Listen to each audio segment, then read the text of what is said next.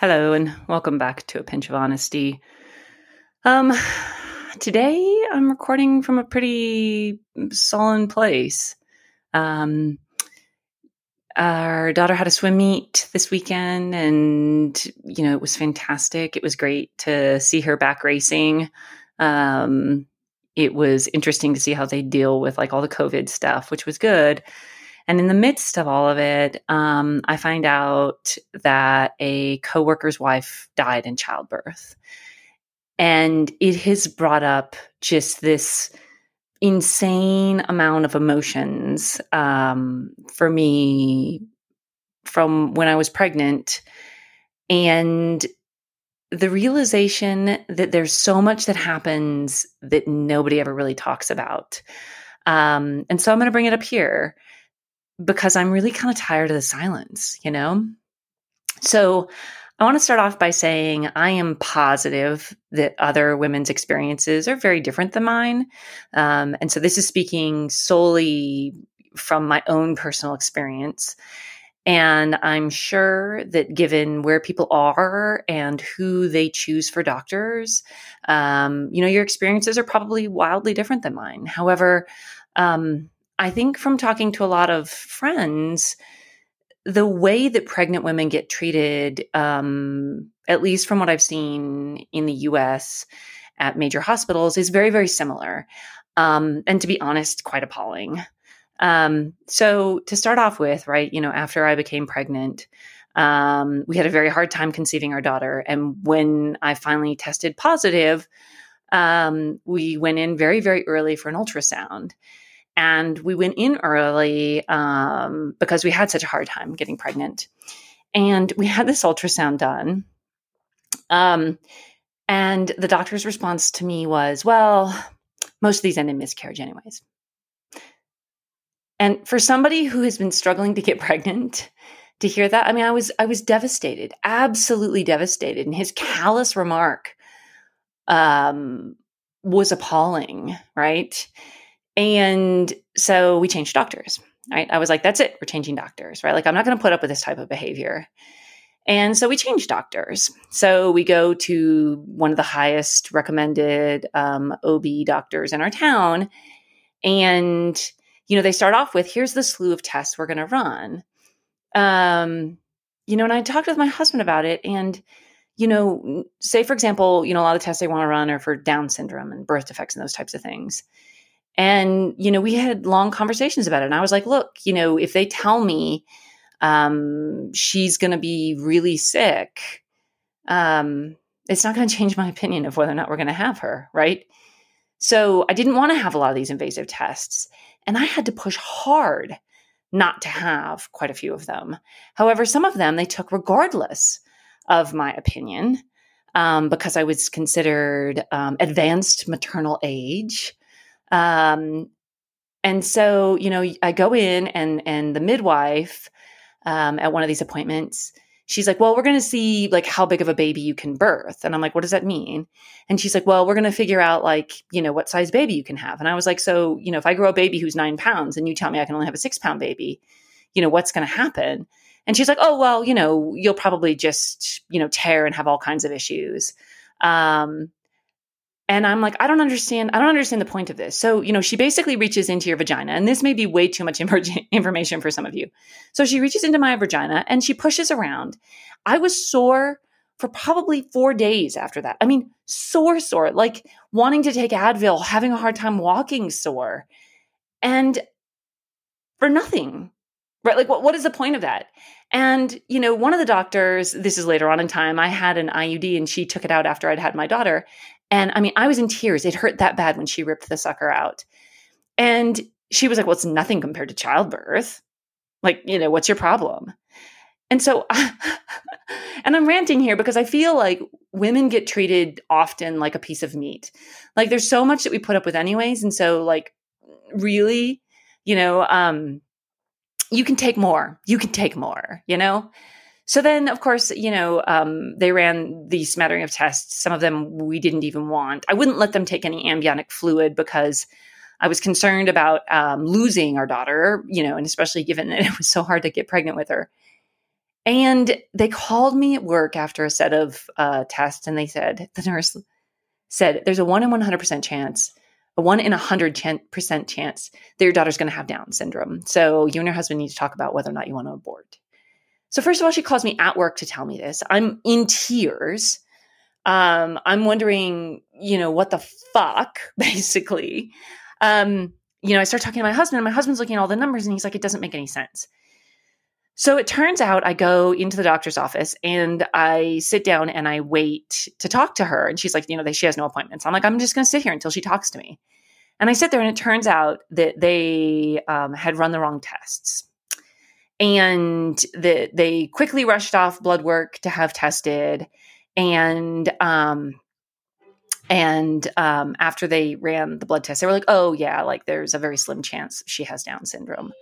But you know, if I had taken the um, little pause, um, but if I had taken their advice, you know, and and aborted the fetus based off of you know false information, I, I just it's mind boggling to me, and I had to be such a strong advocate for my own well being and my child's well being that it was ridiculous. It was absolutely ridiculous. Um, at one point, um, you know, they were really, really nervous about her dying and um, they wanted to put me in a helicopter in a snowstorm and to get to the biggest you know major facility that could deal you know that had a good nicu um, is an hour and 20 minute drive and i was like i feel more comfortable in the middle of a snowstorm having my husband who has all-wheel drive driving me i was like is she in immediate danger like is she going to die in the next half hour and they're like no and i'm like then i'm not getting in a helicopter and at one point the nurse actually said to me um, you can't say no and I was like, yes, yes, I can. As a matter of fact, I can walk out right now. Right. So then we swapped to a whole nother set of doctors. Um, you know, and it's just, it's, it's really kind of mind boggling to me, right? It's like, um, you know, they kept the room way too hot. I complained about it. You know, why is she being so complainy? It's like the room is way too hot for me. You know, I ended up, you know, on bed rest in the hospital, um, advocating for myself in the hospital um, it just it was asinine repeatedly the the amount of kind of I would say ill treatment that I was given, and the most the most I would say um, striking thing that I remember after all of this um, was that the day after I gave birth to my daughter, um, I was up and moving around, and um, one of the doctors came in, and I was getting ready to go over and, and pump and begin trying to feed my daughter because uh, she was in the NICU. And um, this doctor walked in who I'd never even seen before. And he was like, you know, oh, you know, he walks up to me and grabs the side of my boobs, which um, had become, you know, hugely engrossed um, because they were filled up with milk. And I was getting ready to go pump. And he was like, you really need to get on it and start pumping. And I'm thinking to myself, when in the world did it ever become appropriate for somebody just to walk in and basically just grab my boob? You know, I mean, I was, I was horrified and it was painful. Um, and the amount of you know, you will breastfeed your child that was just shoved down my throat. It didn't matter whether I really wanted to or whether I really didn't want to. It didn't matter one way or the other. Um, they were going to just basically be in our face nonstop. And to physically take our daughter out of the NICU, we had to be certified in infant CPR. And so I had asked, I was like, okay, so every new parent has to be certified in CPR? And they're like, no, no, no, no, no, just if your child's in the NICU, which makes absolutely no sense to me. So you're going to take a first time parent who has, you know, a nine pound baby versus my daughter who was three pounds. And I have to know CPR, but a nine pound baby's parents, do, you know, they don't need to know it. So it was, it was kind of this just nonstop um, being treated like a piece of meat. Um, and then, you know, being expected to do all these things, regardless of even what my thoughts or opinions were on any of it. Um, at one point, when I was on bed rest, and they were trying to decide whether they wanted to induce me or not, um, this nurse came in. The, the, she was actually a doctor. Sorry, she was a doctor, and um, and she just reached in to see. She was like, "Let me just see how dilated you are," and she basically shoved her hand into my vagina, and she was like, mm, "You know, not not that dilated. You know, she was like three centimeters." And but the fact that there's no, you know, real concern. There's no there's no bedside manner, there's no conversation. You know, and in the end, I finally had to start having these conversations with the doctor. and one of the doctors who came in and, and I was like, okay, you know, if you guys induce me right now, what are the chances that things are going to go very south given that my daughter is having a heart, you know, like, so she was having um, issues with the umbilical cord and it basically was dropping out. And at some point they were really concerned that basically was going to do a reverse flow. When it does that, then you have a stillborn baby. And so I was asking, I was like, okay, so what are the chances that then I'm going to end up going into emergency C section? And they were like, well, it's really high, right? Because she's already distressed. And so I was like, then why wouldn't I just choose to have a C section now to avoid the stress of inducing her? And the doctor was like, well, because a lot of people like to have a vaginal birth. And I was like, I want a healthy baby, right? Like, it's not whether or not I want to have a vaginal birth or whether or not I want to have a C section. I want to have a healthy baby. We've gone through all of this. My husband kept reminding me the whole time. He's like, it's a means to an end, a means to an end. And I don't disagree with him. It is a means to an end but the way that I was treated, the way that, you know, pregnant women get treated in hospitals today is basically like this you're kind of a sack of meat who is here to basically produce to produce a child. And then, and then all of the complications after the fact that nobody ever talks about. Because by the time you get to these complications, you're in your 40s, you're in your mid 40s, and your uterus is sagging, your bladder isn't holding anymore.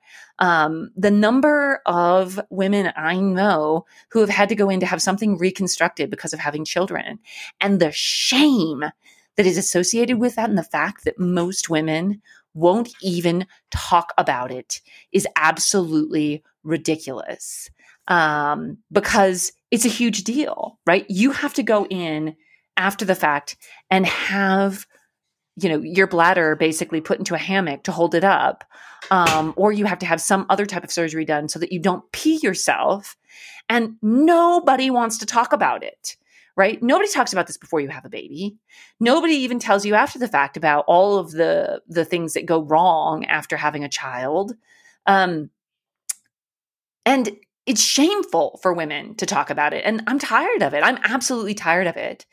I currently have a handful of girlfriends who are all dealing with issues with respect to having children, and none of them want to talk about it.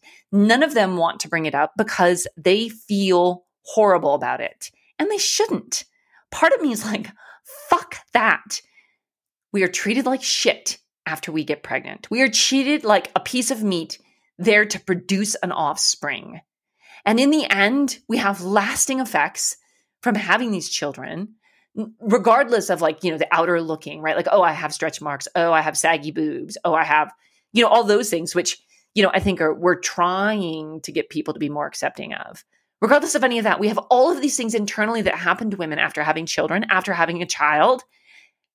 And then people try to make us feel like shit for it, which is ridiculous. On top of all of it, women risk their lives to have a child.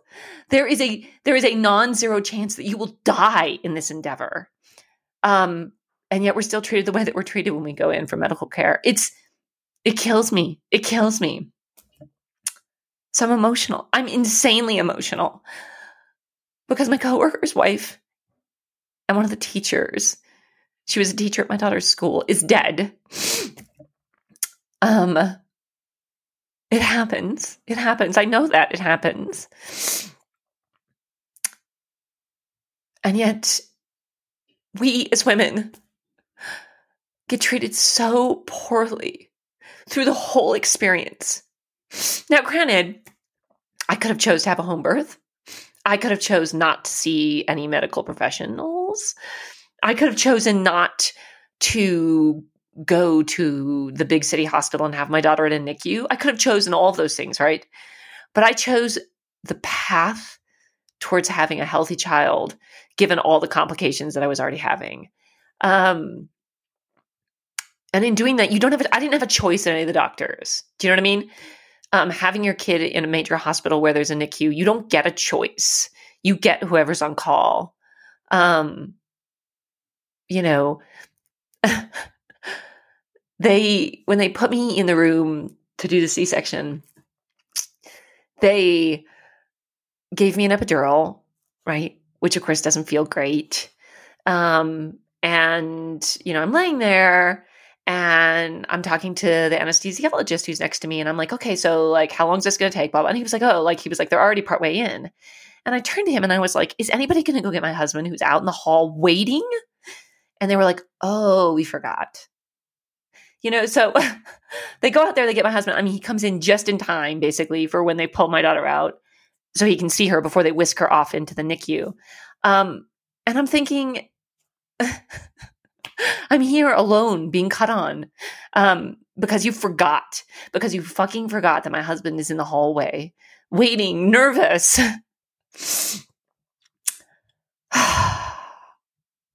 I'm overly worked up about this. I really am. Um, and I feel like there needs to be more awareness. And I feel like there needs to be this discussion of all of the options space up front. I feel like I am a type A person and I educated the fuck out of myself before having a kid, before getting pregnant, even through the entire process. And yet, and yet, um, people treated me like meat. And I had to push back constantly. Um, I had to nonstop advocate for myself to the point where it was exhausting, absolutely exhausting. Um, and I feel like a lot of women actually don't. I think a lot of women just kind of roll with the punches and they let themselves kind of be whisked through this entire process because it's magical and it's beautiful and it's natural. And they let themselves just be treated the way that I think people want to treat them. Um, it's appalling. It's appalling. So I'm going to take myself out for a run and I'm going to think about Sarah and hope that, you know, her baby survived. Um, her husband now has two children to raise by himself.